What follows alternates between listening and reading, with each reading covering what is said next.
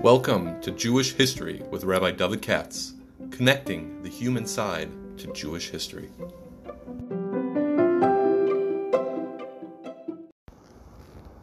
For sponsorship opportunities or to support this podcast, please visit our donate page at www.support.rabbidavidkatz.com. Hi, it's Wednesday after Yom Kippur.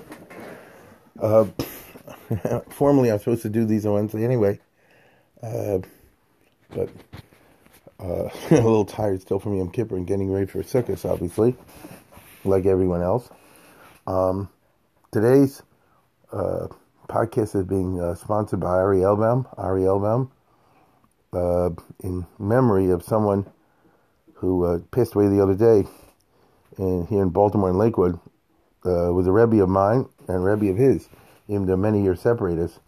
This is Rebbe Chaim Bloomberg from TA, who was a very beloved figure.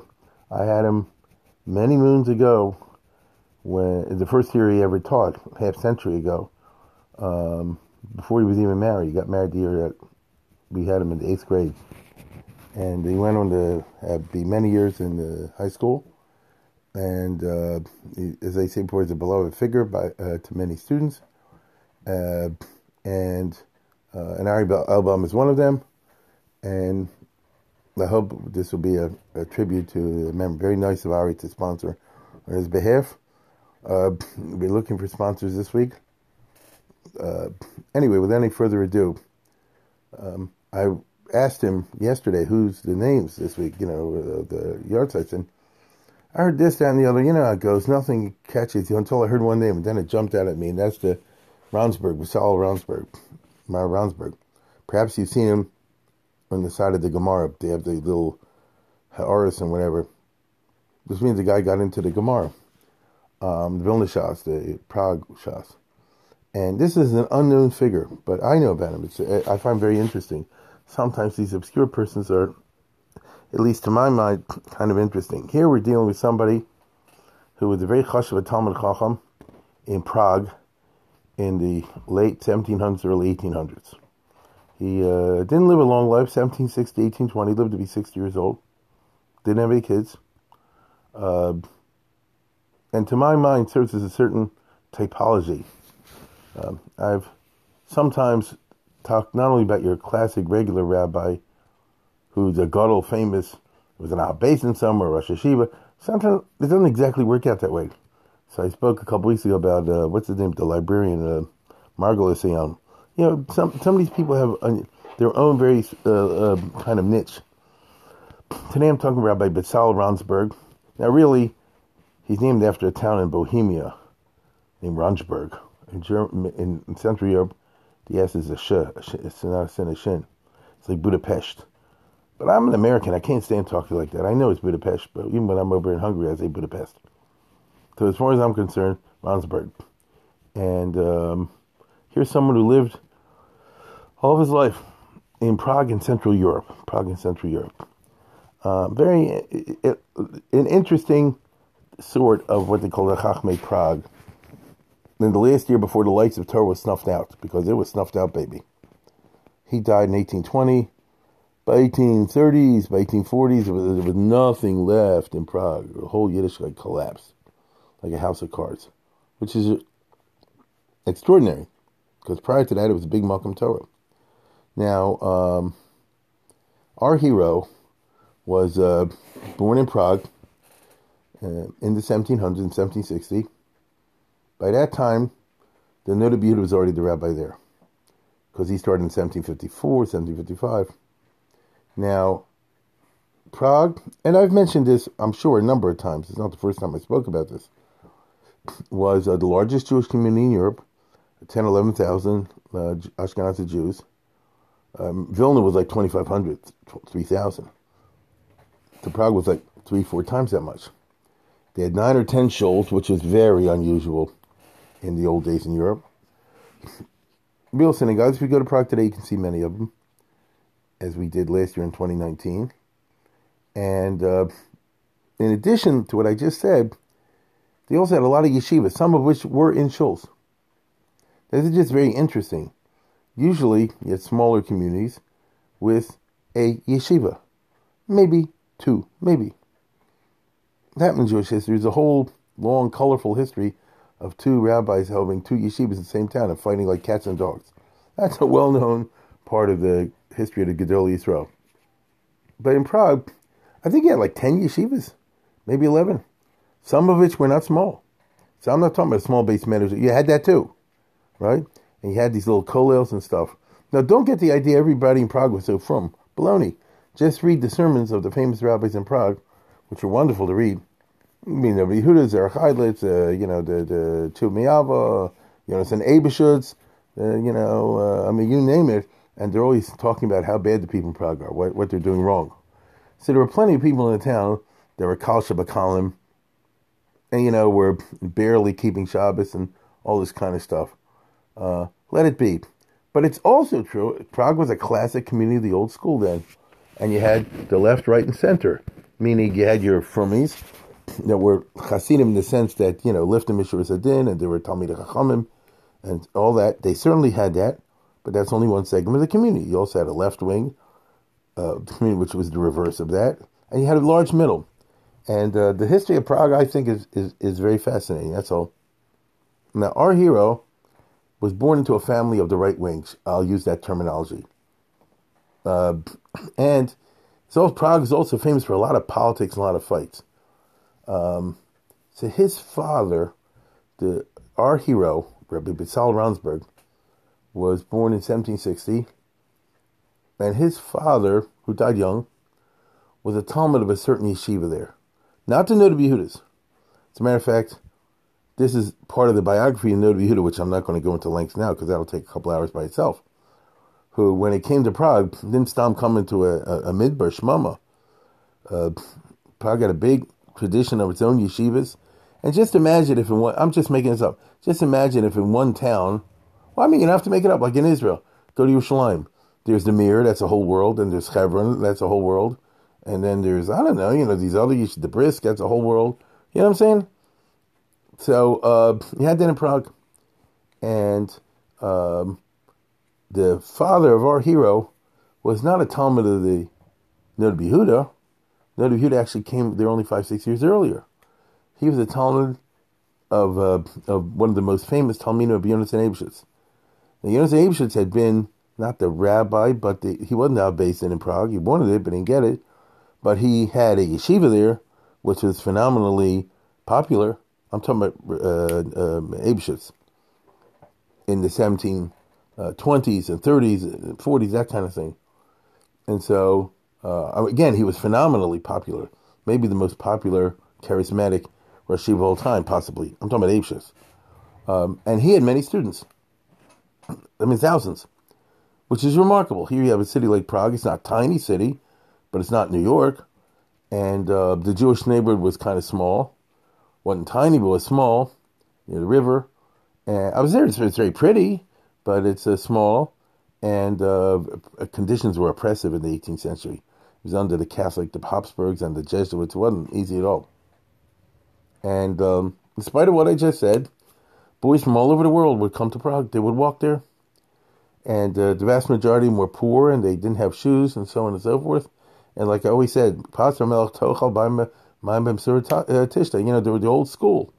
You know, you slept on the floor. And um, that's why you had vast numbers of students that came there uh, to want to learn on their own. I'm sure many were losers, and, you know, they sort of little by little got winnowed out, but there were plenty of people that were not. Now, from listen closely. From the thousands of students in these different yeshivas, besides Abishitz, the other yeshivas, there were others. So uh, you had a certain elite. What do I mean when I say elite? uh, people who have they're good in learning and they have money. to put it bluntly, uh, you have to have both. And so those guys, if they're really good in learning, uh, well then you can. Um, let me put it this way: What's your life career? Get it? Uh, our hero is part of what I'm about to talk about. This is an internal problem that's there today. A guy goes to yeshiva, and what's the future? Everybody knows theoretically, what are you going to become a Rosh Yeshiva? Very few. You, are you going to get a job in Chinuch? Not if you're not don't have the right, if not married to the right person and that sort of thing. Ain't going to happen. You know, these jobs are locked up for the majority. Uh, how's it going to go? You know, what's your future? So in the old days, you know, there was a certain number of jobs out there for people who were good and graduated yeshivas, if I can use the term graduation. It's uh, informal. And, you know, a few are going to be Rabbanim. That's true. And a few will be, uh, I guess you call Magid Shir or something like that. Um, then there's a secondary uh, rung. Uh, these guys will be Dayanim, okay, if you're built that way. Uh, that's a certain number of jobs. You know, for a small group is a is a Magidim. You see what I'm saying? The Klei Kodesh was a certain group, not that much, but it was some. Uh, now, if you're not going to get that, what are you going to do? The answer is you have to get married and go to work. Uh, the the the hope in those days was, if you'll be a good guy, so you marry, if I say a rich girl, meaning the girl, a daughter of rich merchant, rich business person, and you go into the business. Nothing wrong. There's nothing wrong with that. And join the family business. Then you have somebody who's Tergdul Mokamechad. He's a businessman, engages in business, also knows to learn. That you uh, had. Prague was famous for that.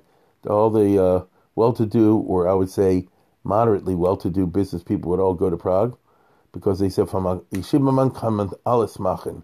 If I take a yeshiva guy who's 20 years old, he's got a good head, uh, I can turn him into whatever I want. I can make him a merchant. I can make him a shoe salesman. I can make him a, a banker. You know, teach teach him the trade. This is the world I'm talking about from yesteryear. This is how our ancestors lived in Ashkenaz. Now, um, uh, but some people are in a situation where they're independently wealthy. Either the family has money or they marry money. And then if the guy's very good, so what he can do is like this: I'll make money in yeshiva. Why not? Now, Yonah just had a, a lot of Talmudim. A few were in that lucky position that they were big. They were like gedolim in learning, and they had money one way or the other. And uh, the most noteworthy of them in Prague at that time was Meir Fischels. I realize it's not necessarily a name you all heard of all the time, but he was a big deal once upon a time. And uh, and he spent all his life in Prague, and money he had, and uh, he ran a yeshiva with hundreds of students all the time. He was like a miniature version of Yonasan Eibshitz. Now, like I say, I'm very well aware that most people haven't heard what I'm talking about. They say, who's this Meir Fischels? But take it from me, once upon a time was a big name, and he had the misfortune that he wrote on whole. It was all burned in a fire in 1754. That's what happened. Uh, the reason I'm mentioning is, you can say, guess, I'm a Ner Israel guy. I'm a Lakewood guy.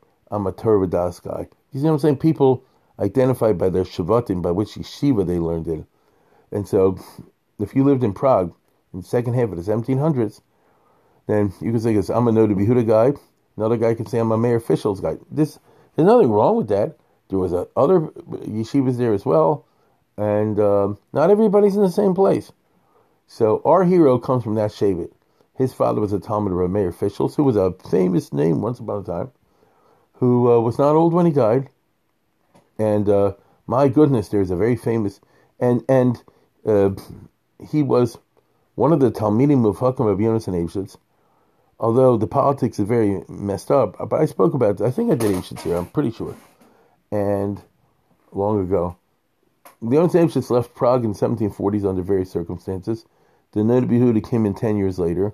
When the Noda came in, uh, he had a, all the fans of Eibshitz didn't like him because he was anti Eibshitz on the Shabtai business. He was like pro Yaakov Emden, but he never said it. Uh, he never said it. Now, um, very diplomatic. And therefore, a lot of people had out for him because if you were on the Eibshitz team, you don't like somebody's on the other team. And uh, it's part of the famous story of the Noda B'Yehuda that little by little he won over the Lomdim. You understand? Uh, he's very careful never to say anything bad about Eibshitz, never. Uh, not publicly, and uh, and he won them over. It was it, this is part of the long story what we're talking about over here. And one of the people he won over was Rameir Fischels. So it's just kind of interesting the, the politics and the dynamism at that time. And the reason he won him over is for the best reason in the world. They were both first class Talmidei Chachamim, And you saw when the Noda B'Yehuda showed up, he had the goods. you know what I mean? You know to learn. Uh, you know, they tested him, they tried to trip him up with this, that, and the other. He how to learn. And, uh, and he won them over to friendship, which is the highest madriga. So Meir Fischels was a contemporary, the same age, but uh, he was machnia himself to an Nodi Huda. Um, and this is the world our hero grows up in. Uh, I chances are you don't know what I'm talking about. Uh, there's a very famous story when Meir Fischels, this famous Rosh Yeshiva, this big rabbi, he was also the, on the big shot on the Din in Prague. He was a big deal once in a time. Like I say, all of his writings were burned just about. So you never heard him. He had bad mazel in that regard. But uh, actually, that spurred the Nodi Yehuda when he had a fire in his house. He says, I'm publishing this now before my stuff goes in smoke. This is the world of yesteryear. You know, they didn't have, uh, what do you call it, carbonite, you know, and you could save your stuff online. It didn't exist. So, um, when Meir Fischels, who, who, I'll, I'll, say for a tenth time, had a sheep of hundreds of guys. Uh, it was in one of the shuls of Prague, and if it's just interesting. Yesteryear, you went to the shul, and the shul was used for services, but at the t- time, other than davening, the place was packed with yeshiva guys, and Rashi would, would, would run the show. It's you know it's, it's very interesting, and Rashi was like from the richest family in town. Uh, this this is the world of yesteryear. Now, when he died, well, he was like fifty five or so. The Meir Fischels in seventeen sixty nine. When he died, to Nodi Huda gave a hesped. It's actually a very famous and celebrated hesped, in which uh, which you can find somewhere, uh, in which he said, "I had a where where the Nodi Yehuda said, you know, he's got these good hespenim. He's good at that, and uh, the Nodi Yehuda said that because um, he died right before Hanukkah, he said, you know, I had a premonition. I'm just telling you a famous story, or it'll be famous in a second. Uh, he's had a premonition that he's going to die because a week ago I had a bad dream. And in the dream, they came to me, he said, the Pasuk in Yeshayahu, in Isaiah chapter 3, uh, which is a very famous uh, prediction of disaster, correct? In Isaiah 3, it says, Kihine ha'adon Hashem tzvos, how does it go? Mesim Yishalam Yehuda, God will deprive Judah and Jerusalem. This will be a punishment. Deprive you of Mash'ain or Mash'ain all the support systems. B'chacham Charashim, B'navan Lachash, and the great scholars, B'nasati Nasarayim, oh, it'll be real bad, you know, and uh, Sarchamishim, and the Supanim, Gibar Ishmael Chama, Shaifet, all this stuff, that all these good things will be deprived, meaning you lose the Gedolim. And he said, in the dream, he said, but the Pasuk was told to me not in the right way. So, first of all, it's a good thing you're not Sigmund Freud, because Sigmund Freud's like this. Were you thinking about let me put it this way. How'd you like to go to a Shiva house? And it's like this. You know, I talked, had a dream that your father would die last week. And I thought about this and this puzzle. Really? I don't hear that.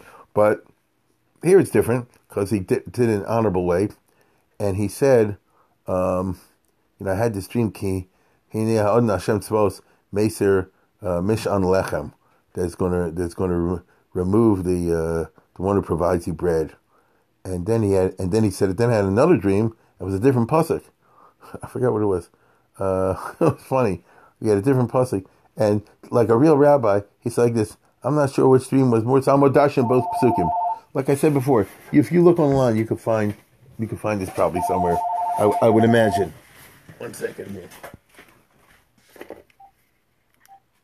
Yeah, the uh, I thought I took the phone out of the room, and he proceeded to give a whole long hesped, you know, about what a great person this was, and he was the Mishan Lechem he provided the bread, meaning lechem shel Torah. You know what I mean, right?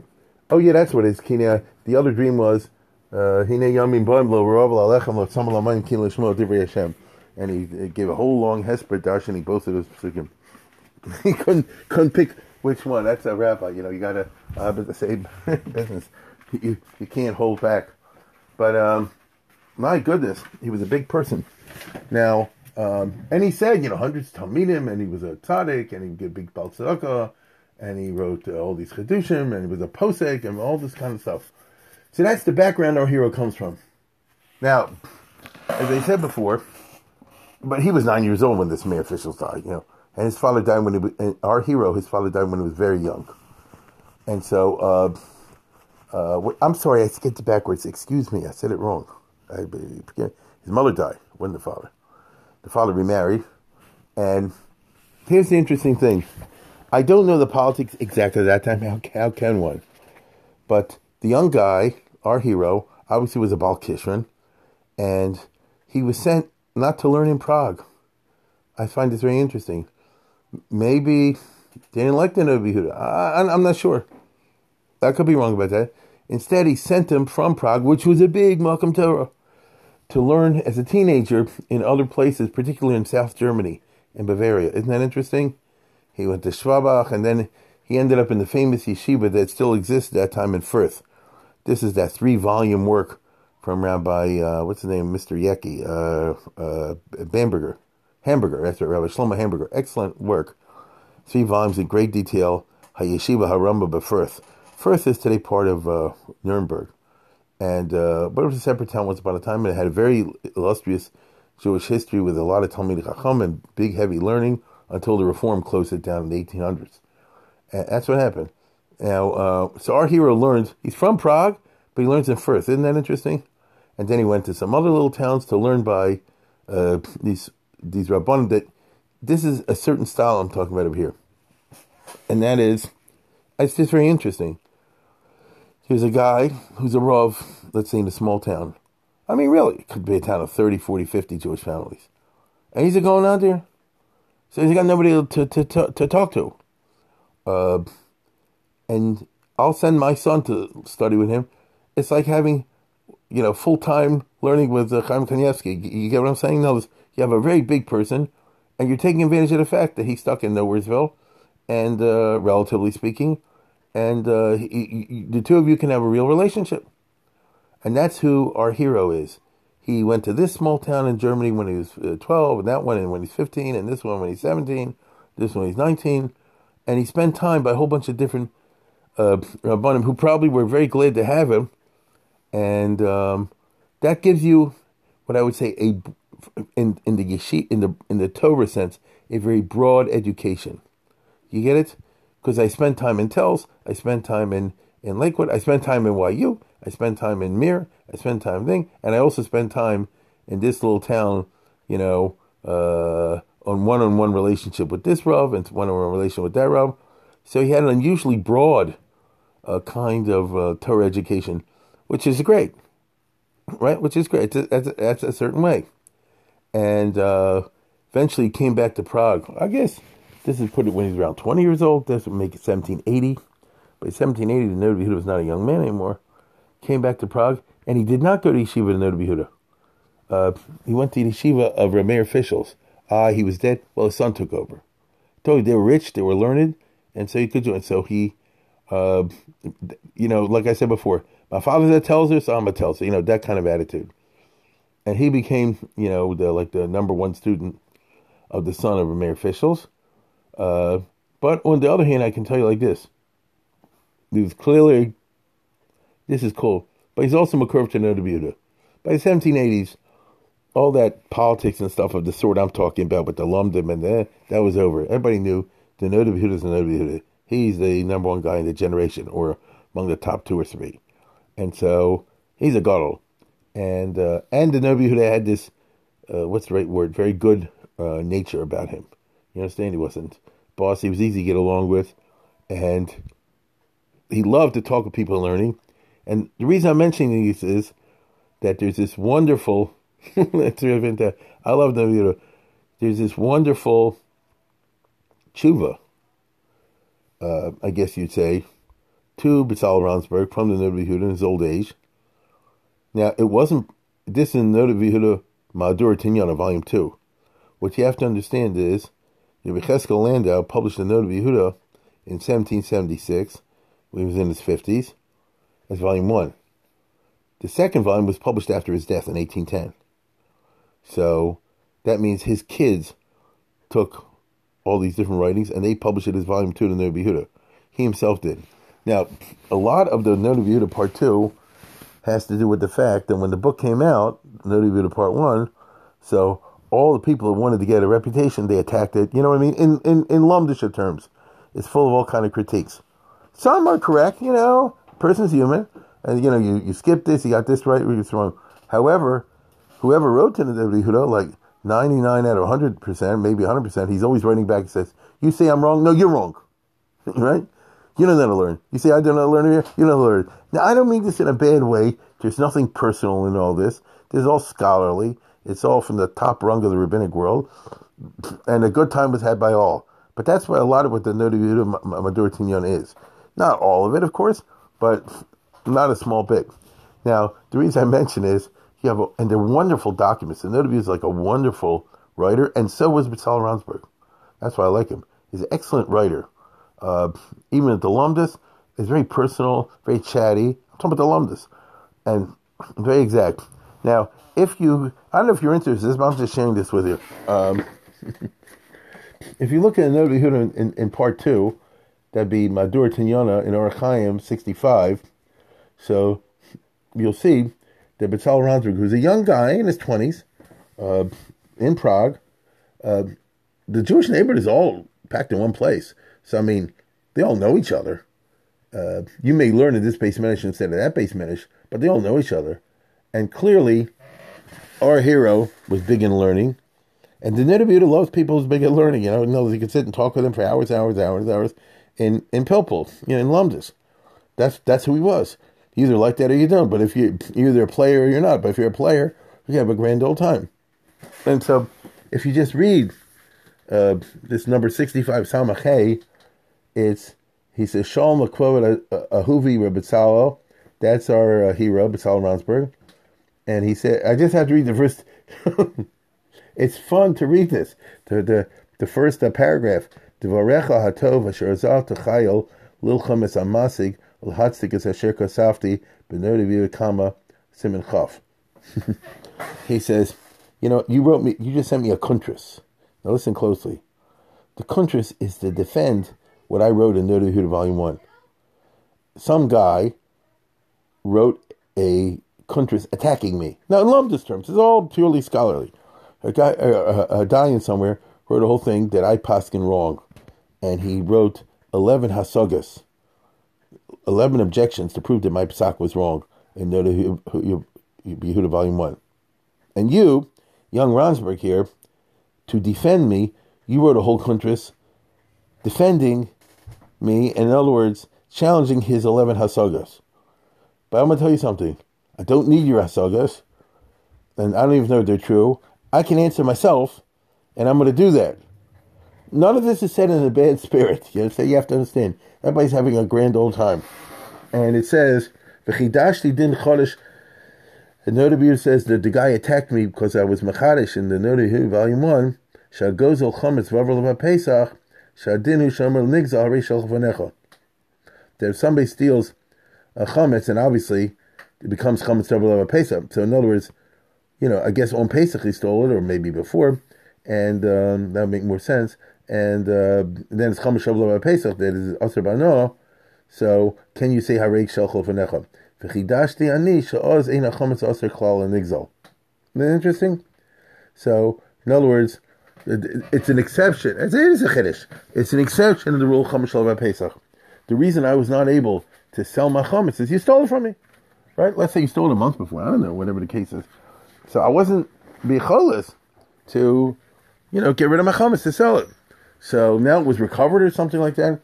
So is the chametz also to me? It's not fair that you should go and do it to me. So apparently this Dayan, whose name was uh, Rabbi Yehuda Leib Brashevitz, from Tabor, wherever, Hungary, and uh, become echad v'hisig begilion shrabui achasesei hasagas. So some guy wrote a whole kuntris attacking my psak from a scholarly point of view, um, with eleven hasagas criticisms. And he was very proud that he busted me. This is the Noda Yehuda writing. By the way, this is a private letter which was not necessarily meant for publication, so I want to keep that in mind. It's not boasting or anything like this. Like I said before, this is a letter that many years after Yehuda died, his children decided to publish it in volume two of Noda Yehuda. That's why he's very chatty, very chatty. Called and you, young Ronsberg here, wrote a whole thing to defend me, and I like what you say, meaning I I like your defense of my psak. Uh, But I don't agree with what you wrote. In other words, you're defending me, but I want to say like this: I don't agree with your defense. I can defend myself. I hold I'm right for other reasons than what you say. You want to prove through some lumdus that I'm right. I actually don't agree with your lumdus. But in spite of that, I hold I'm right anyway. And I appreciate your efforts on my behalf. Let's put it that way. And now I want to address what this guy wrote against me. He wrote about them like in, uh, you know, the, what do you call it?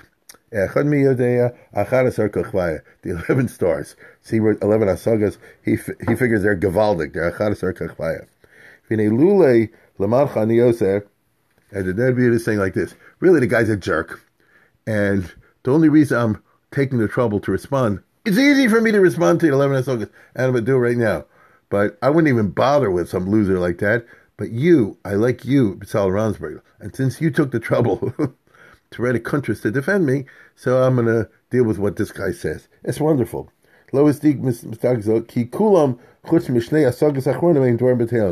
Because out of the 11 hasagas that he has against me, nine are, are stupid.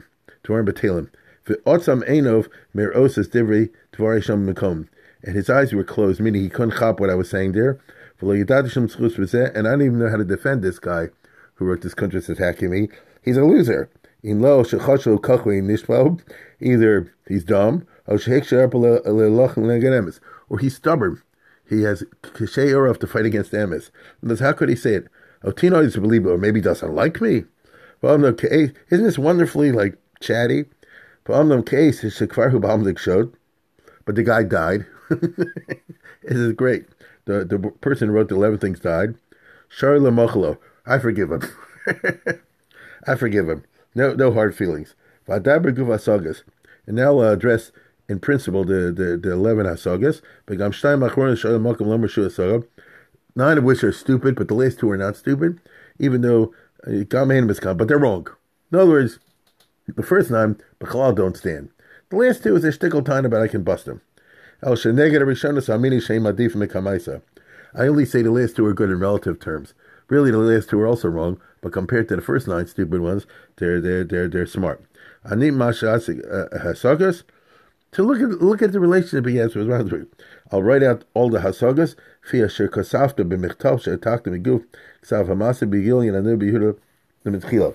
So apparently, apparently what happened was that, um, if I understand this correctly, our hero got a hold of a copy of the Behuda from this Dayan.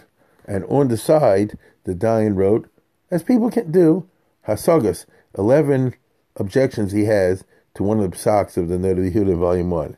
And our hero composed his own defense, but he also sent to the Noda Yehuda. He said, listen, I'm writing out to you what this guy wrote against you, and here's what I wrote to defend you. And the Noda is responding, he says, okay, this is good news to me.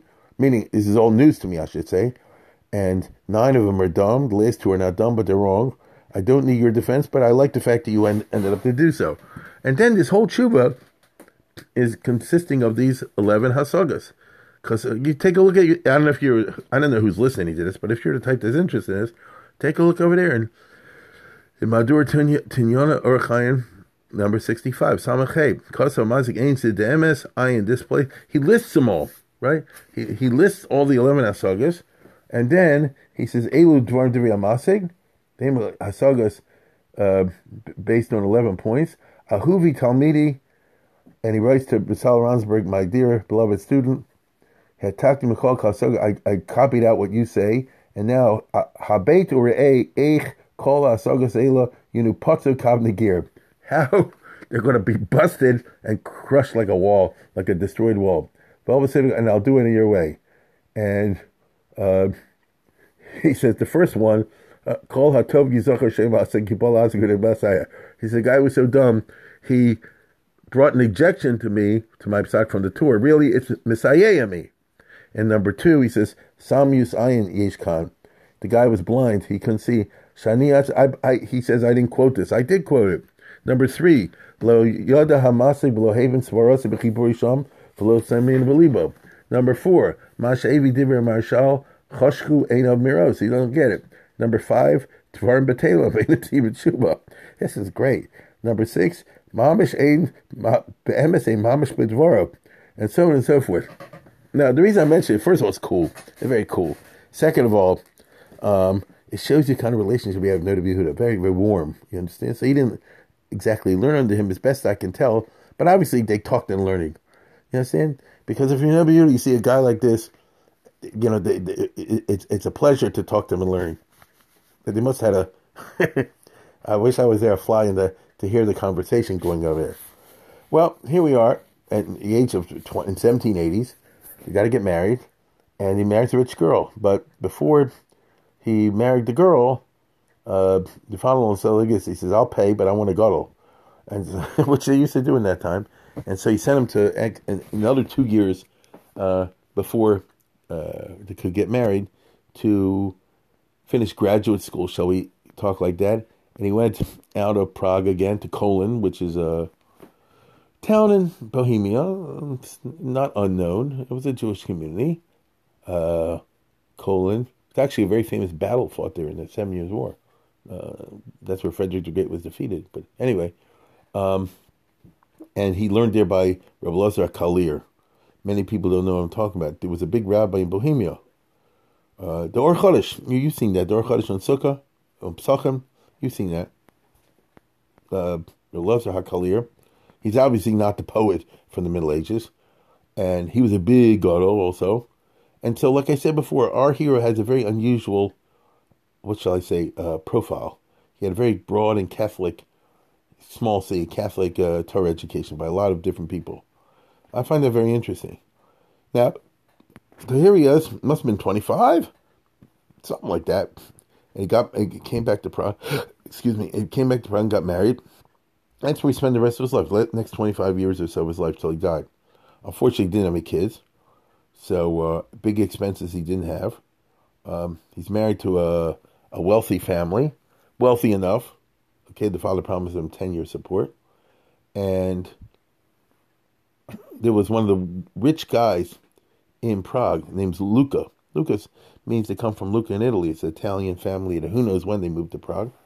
Shmuel Luca, and he was, like I said before, a wealthy family. This is just this is the time the Haskalah is starting and the Haskalah hit Prague. But there was still enough, enough of the pre Maskilic sensibilities that some of these old rich guys still had old fashioned Hasagas. And by that I mean that, you know, if it was already the Haskalah period, they would bankroll more modern types of Jewish cultural enterprises. But if you're old, still old school, so a person says like this, you know, I'm a multimillionaire, I want to set up an elite kollel uh, you know, and the guy had what was by local local standards a palace. I mean, not really, but you know, by local standards in Prague, in the Jewish community. And bottom line is, he had a big room in the house, and this room can be a kollel. Okay, they didn't use the word kollel, but that's what it is. And uh, this guy, Sal Ronsberg, you, you run the kollel, and that's what he did for the rest of his life. So, in a certain sense, unfortunately, he didn't have children, so, you know, that's what it is. But other than that, he had this happy life in the sense that, you know, he, he got to sit and learn and, and, and spend all his time like that, and the money was there.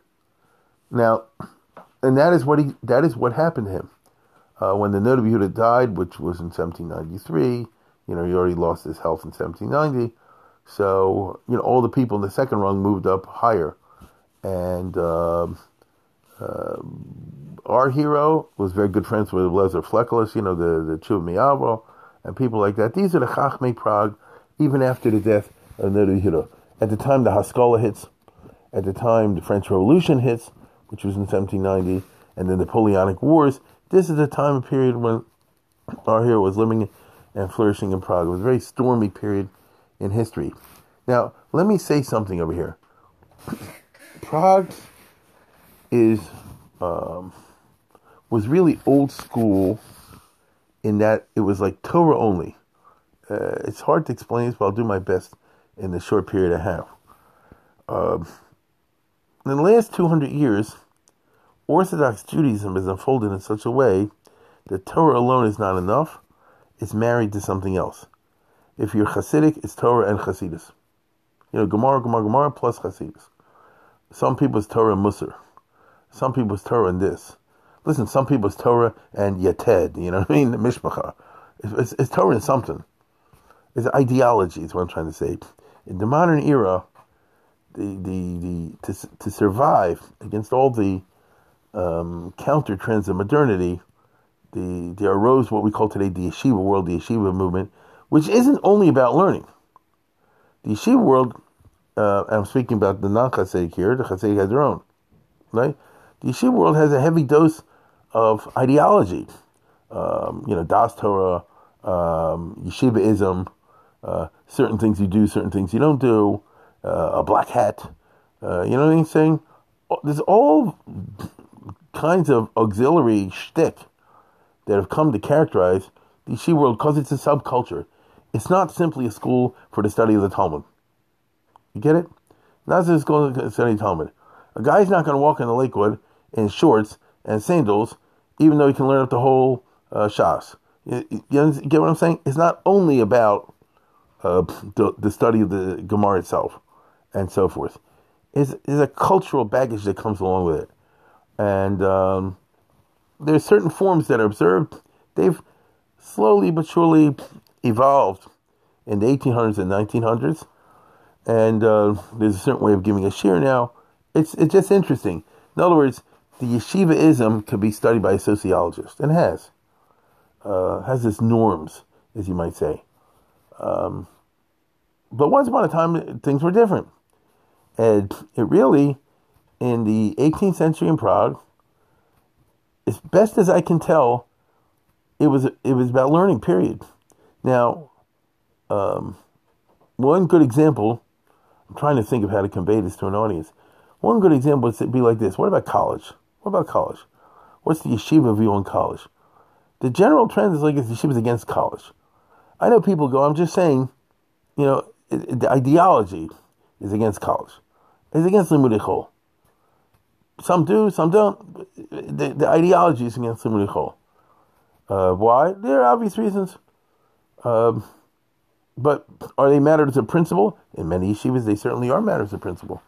Take, for example, Eretz Yisrael. Now, now under the strains of the last 20, 30 years, and the economics and all that, things are changing a little bit. But still, the fundamental approach is they're against the and against all that. Now, um, yeah, yeshivas are not learning the Chveis Demar Nevuchim. You, you, you see what I'm saying? Now, uh, in Prague, really wasn't like that. In Prague, it was about, uh, I mean, they had those types, but really, it's, be- it's, it's I just find this interesting. They really had, like, uh, it's all about learning, and, uh, you know, where you, who you are and what you are, how from you are is all about, all about learning. And beyond that, they didn't have strong opinions. Some people are into Limud Chol, some people not into Limud Chol, some people read the newspapers, some people didn't read the newspapers, and so on and so forth. It's really about learning. And it was not a Hasidic town at all, zero. And so uh, this could be good and bad. The bad was that Itaka went under eventually through the waves of modernity.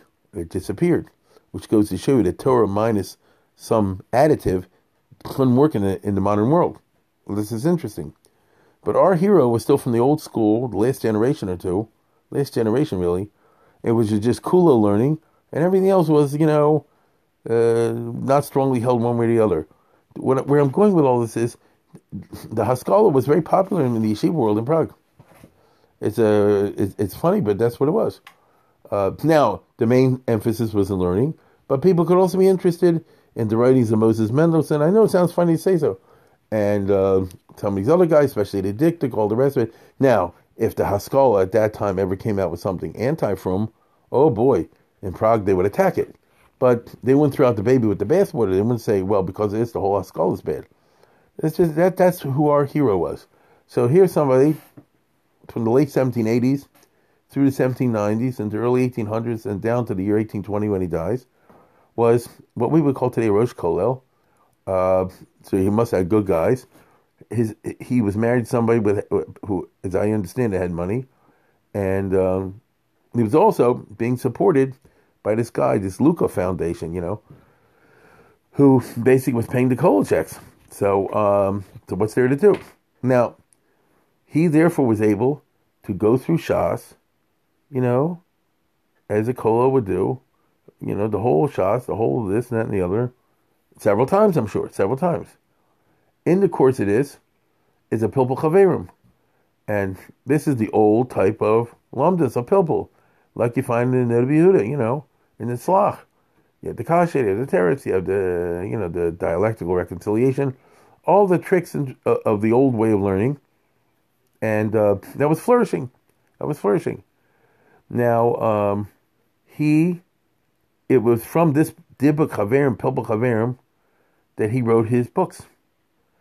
Um, and he did it on uh, a number of uh, Masechtas. It's pretty clear. Listen, he died 60. Uh, he could have lived to be 70 or 80. In my opinion, had had things turned out good for him, and they didn't exactly, but had things turned out better for him, then he would have written, how should I put it, something like a Pnei Yeshua or a Tzlach or something like that, on whole Shas or a lot of it. I think that's what he wanted to do. Uh, it would be unique in his way. It'd be, you know, very lumdish in a certain style, but very clear. And he would do Masechta after Masechta, and then you would have heard of him. He wouldn't be some obscure person I'm bringing to your attention. You know what I'm saying? Uh, you'd say, oh, yeah, so, you know, it's like Darch there, the Karen Ora, Yeshua. Oh, yeah, I've heard of him. You know, like that. Um, but he, and he put years and years into these Masechtas. So he read a very uh, thing on uh, called Emek Sukkos and something called Taharas Chulin, obviously in those Masechtas, and things like that. I mean, he put years and years into this. I'll say it again, and uh, w- which is just impressive. So here you have somebody learning heavy duty and uh, putting his thoughts on paper. Because remember, this is what's going to be his. Uh, this is what's going to be his. What shall I say? His legacy, because he didn't have children and um, you know, I mean, I don't know anything about his married life, but uh, I can totally hear where he's coming from, and you know, this was the style to do this kind of Tzlach type thing, or at least that was his natia. Now he has some shouts and shuvas, and they were published a number of years ago in Israel. And I tell you the truth, I feel stupid. I have it somewhere. I bought it. It's like an obscure little book that was put out by the Machon Yerushalayim or somebody like that in the 1980s, I think Rabbi Buxbaum, who ran the Machon Yerushalayim, if I remember correctly, published his Shalos and Shubas and a couple of Hadushim and things like that. But that's not really. I mean, you know, you know, obviously you know how to Paskin, but his he was mainly Lumdus. That's that's you can see who, who he is. He's mainly Lumdus. That's what he likes to do. Now, um, a lot of these things, some were burned in fires. That that's what happened. The, the I remember the Sefer on Sukkot uh, he, he said he spent seven years uh, writing it, and then it was burned in a fire. That's the the problem from yesteryear. Okay, I mean that that that's really uh, tough. Okay, um, and uh, same thing happened. I maybe with the chulin. I don't know what happened. All I know is that he he got lucky in the following degree. That one of, one of the things they learned was Horius. Now, Horias is the end of, of uh, you know, it's that small one, 13 blot uh, that people do when they need a, uh, what's the right word? When you need a siyum in the nine days or whatever. You, you do Horias, just 13 blot. But it's hard, right? Anybody learns Horias knows it's, it's not easy. I mean, after after you do it a few times, you it's not hard. But first time, it's, it's, it's in the Zikim, it's more like Kachim. And all I know is I first learned this, I don't know, you know, when I was very young. And I still remember like the first year in Yeshiva at night Seder because it was short, but it was hard. Okay, now um, uh, he, he, so he says like this. He says that you know he made up his mind to write just like I said before, just like he wrote on the on Sukkah, which is a complex Masechta, agreed, and on uh, Chulin, obviously. So uh, he wrote on the Horius, which he called Horigever, and he says over here. Uh, let me let me read you the intro. He says, "Hinizesh sheva shonim biyoser asher b'katani katzin am ish uh, chayil gaver beguvern uh, gvirim forsim shmuel luka." It's seven years now since I was hired by this guy Luca to run the kollel. Lios Michovshe Beis Midrasho B'Yeshivas Chaverim of Hakim Lilmud Kol Divrei Shal Seder. To this guy Shmuel Luca, he said, I want a kollel that isn't wasting time. I want him to go through gunshots. Fine. Vahibagi al Seder Nezikin. So he went through Nezikin. Samtis Libi Achar close close above Sanhedrin. After I went through Baba Kama Tzim Babas and Sanhedrin. Yan me olam shamai tibrisi mesechtes hurias. I always heard of hurias, but it's azuva and atusha munachas bekeren zavias. It never got much attention because people are more into the bavas, the yeshivas, and to some degree Sanhedrin, to some degree, depending who you are. Uh, but hurias, now they didn't have Dafyomi. You see, uh, they didn't have all these kind of programs we have today. A lot of people, you know, the yeshivish style. You can spend your whole life learning and never get around to this mesechta you were spending all the time in the third parak of Baba Kama. That used to be very common. Only in recent years, let me put it this way: that's how it was when I was young in America. In Lithuania, it wasn't exactly like that, but that's how it was in America. Only you know uh, Rav Shach and people like that said you have to put in the Bekiyas, Bekiyas, Bekiyas. So that revived the Bekiyas project, and uh, and then frankly the uh, Daf Yomi, ArtScroll, and the Steinsaltz. I mean, you know, that made it that what you call Shas Yidden, you know what they what they do today. But that time he said, Raisi Mesech Tesorias, Azuv and Atush Muhammad is like abandoned. Achikamat ain't Dorishim Mavakish law, and nobody gets into Horias, meaning in the Lumdish way, La'otzem HaChumrias Shichtzilo, because it's hard. Achinasa Lamashal Margo Pumit Inchi, so that now it's it's like a, a, a popular folk saying in, in the yeshiva world, Yirtze Ish if you see something hard, shver in, in, in, in the Gemara Tosa, you say, boy, it's like a horiest thing, right? And I said, I'm going to do it to uh, remove all the stones, and to write a pirish. They'll make it easier for the student to enter into it. Said it'll encourage people to do horias, and he wrote this thing called Horigever. Now that put him on the map. Okay, that put him on the map because there were no swarm on the Horias.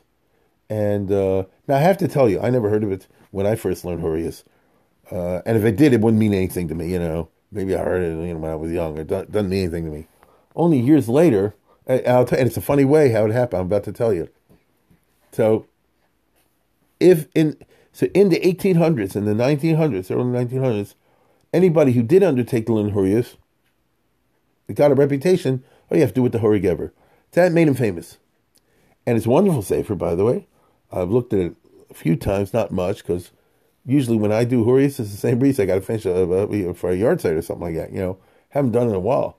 But, uh, you know, if it, it, it, could be reasons like that, or people do it in nine days.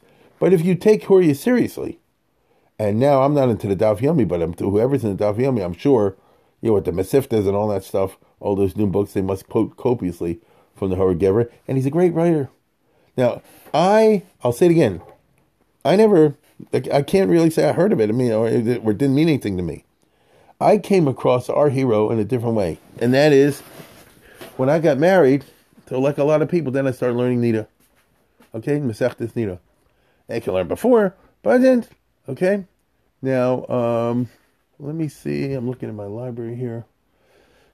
When I started learning Nida, so I think I just fortuitously, I saw in the bookstore or something like that, uh, this sefer called um, Chachmas. I think that's was the title of it. And what happened was that he wrote a sefer in Masechtas Nida. It never got published, and in the 1950s, the Mossad Rav Kook uh, published it. Rabbi uh, Maimon uh, I, am going by memory here. For some reason, I don't see in my house. I have it. I do have it somewhere. It was a very good. Let, let me put it this way, and it wasn't the first time I learned Nida because then I just did it whatever. But the second time, a couple years later, so I got married in '83. So I don't know some one of those years. Uh, then I got a hold of this, and it was a very fun. It was great. Uh, for some reason, I don't know why, he wasn't boring at all. He, he, he writes very, very well. And uh, I was able to use it for a lot of Vartoras and things like that uh, for a long time. I'm going back many years. I haven't looked at it in a while. But it's called Chachmas Betzal, I think. And he called it Pische Nida. And anyway, it's the Sefer in Masechtas Nida. and it's uh, in the style of the tzlach, you might say, or something like that. But it's better because I don't. Just like I read you before, the um, that letter from him from Nod Yehuda, very chatty. I found. I know it sounds crazy. I'm just telling you. I'm just sharing with you. I found this sefer on on Nida, which is a lumdus a sefer. You know, it's the lumdus of the old school of that style that was around at that time. Uh, I found it very easy to read and very easy. You know, the the cautions and the roots and everything were easy to understand, and I think it's a fantastic sefer. You know, that's why. Uh, that's really when I uh, you know became fond of him, and uh, and have been ever since. And I'll tell you something really funny. Uh, I recall this distinctly. It was you know he lived in Prague, not in Vilna, uh, and he died in 1820. But he was a contemporary of Vilna Gaon. Vilna Gaon lived from the 1720s to the 1790s, and our hero was born in 1760. So you know the one's in, in, in Vilna, one's in Prague, but big deal. And I remember he said in there, I can't find the sefer. It's here in my house somewhere. Isn't that funny? Uh, I'm looking for it. The I'm walking up and down my rows. The uh, the the he said that Vart, uh, which, he used at the um, pit, uh, what do you call it when the baby's born? The uh, not pidyon ben. What am I thinking of? The Shalom Zachar. That's it. The Shalom Zachar, and he has over there that why is it that and since then everybody uh, uh, quotes it, but he says, why is it that the Malach learns with the baby and then you know smacks him on the lips to forget it? You know, like why is it like that? And he said, I heard from Elio of uh, of, of Vilna, no, it's the Vilna Gaon. So here's the Chacham of Spitzal quoting from the Vilna Gaon, and he said the reason is because the Torah is so sublime, that it's so sublime that it's not possible for Yelud Isha to, to, to be able to chop. So you have to have learned it once, sort of miraculously. In other words, like like uh, I think Aristotle has that famous uh, business about memory. You know, is it uh, that we already remember from earlier life, or is it brand new? These are theories of the memory, and it's got to be the Gra said that you learned it once, sort of supernaturally, because Torah is supernatural. So you have to learn it with a malach, and then forget it, but then it's in the recesses of your memory, and then for the rest of your life, when you're when you're learning and you come up with any chiddush or anything like that, kfar hoya you know what I mean? No, you're, you're really recalling it from from ancient times, like when when you were a baby uh, in the mother's belly. Uh, which is very cute, uh, very nice word, and the reason anyway, I, but of all places to see it's a grub, I saw in the Chachams B'Tzal. Uh, so if I don't know, you know, if you're ever learning Nida or something like that, or Horus, these are you know these are his two famous uh, books. As I said before, he didn't have any children, unfortunately, but he was considered very chashuv, and therefore I don't know exactly all the politics, but he, you know, that's how his hagos got put in the side of um, of uh, the Gemara, right? The Hagos Mara Brownsburg, as you see on the side of the Vilna Shas was first in the Prague edition, then the, the Vilna edition. So he obviously had a reputation already for klarkeit, you know what I'm saying? Because if you ever look at those things, they're they're very. Now, he's like from the best of Chachmei Prague in that regard. You're very klar in the Horace that he has. At least that's my opinion. And um, what's also weird is that, as I said before, he's born in 1760, so maybe I can use this terminology he's one generation before the Haskalah really hit full, full, full blast. So these guys knew the Haskalah stuff and were interested in it, but it didn't affect their frumkeit or their learning. Um, but he had students, and um, some of them went off the derech in the sense that they were more affected by the Haskalah business. And actually, Zachariah Frankel, who's the founder of conservative Judaism, who was a big Talmid Chacham, he's a big Talmid Chacham because he learned under Ransburg. Uh, he was a, a, boy from rich family in Prague, and a Chashva family in Prague, and they sent obviously to learn with this uh, uh, family, stooped him somehow in, into this elite kollel, and uh, he he taught him how to learn very very well, and then. This guy Frankel went on to university and, with skipping all the details, went on to be the founder later on of conservative Judaism. Not reform, but conservative.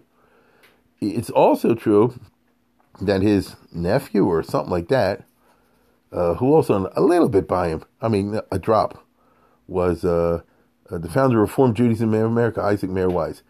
I, when I say a drop, maybe a half a drop, uh, because he was an Amar's Deraisa, but uh, he's also related to him. So it's very interesting over here. I leave with this thought that here we have somebody who has a certain model, and the model is that of a private scholar, uh, not a Rov, uh, based in, not a Dayan, you know, nothing like that. But he's, uh, although he he maybe was a Dayan in Prague a little bit, but that's not his persona. He was a learner, and it's just tragedy that uh, life didn't work out in such a way that he could publish, like I say, a whole slew of these on the Masechtas. Look, the guy put seven years on one Masechta. Think.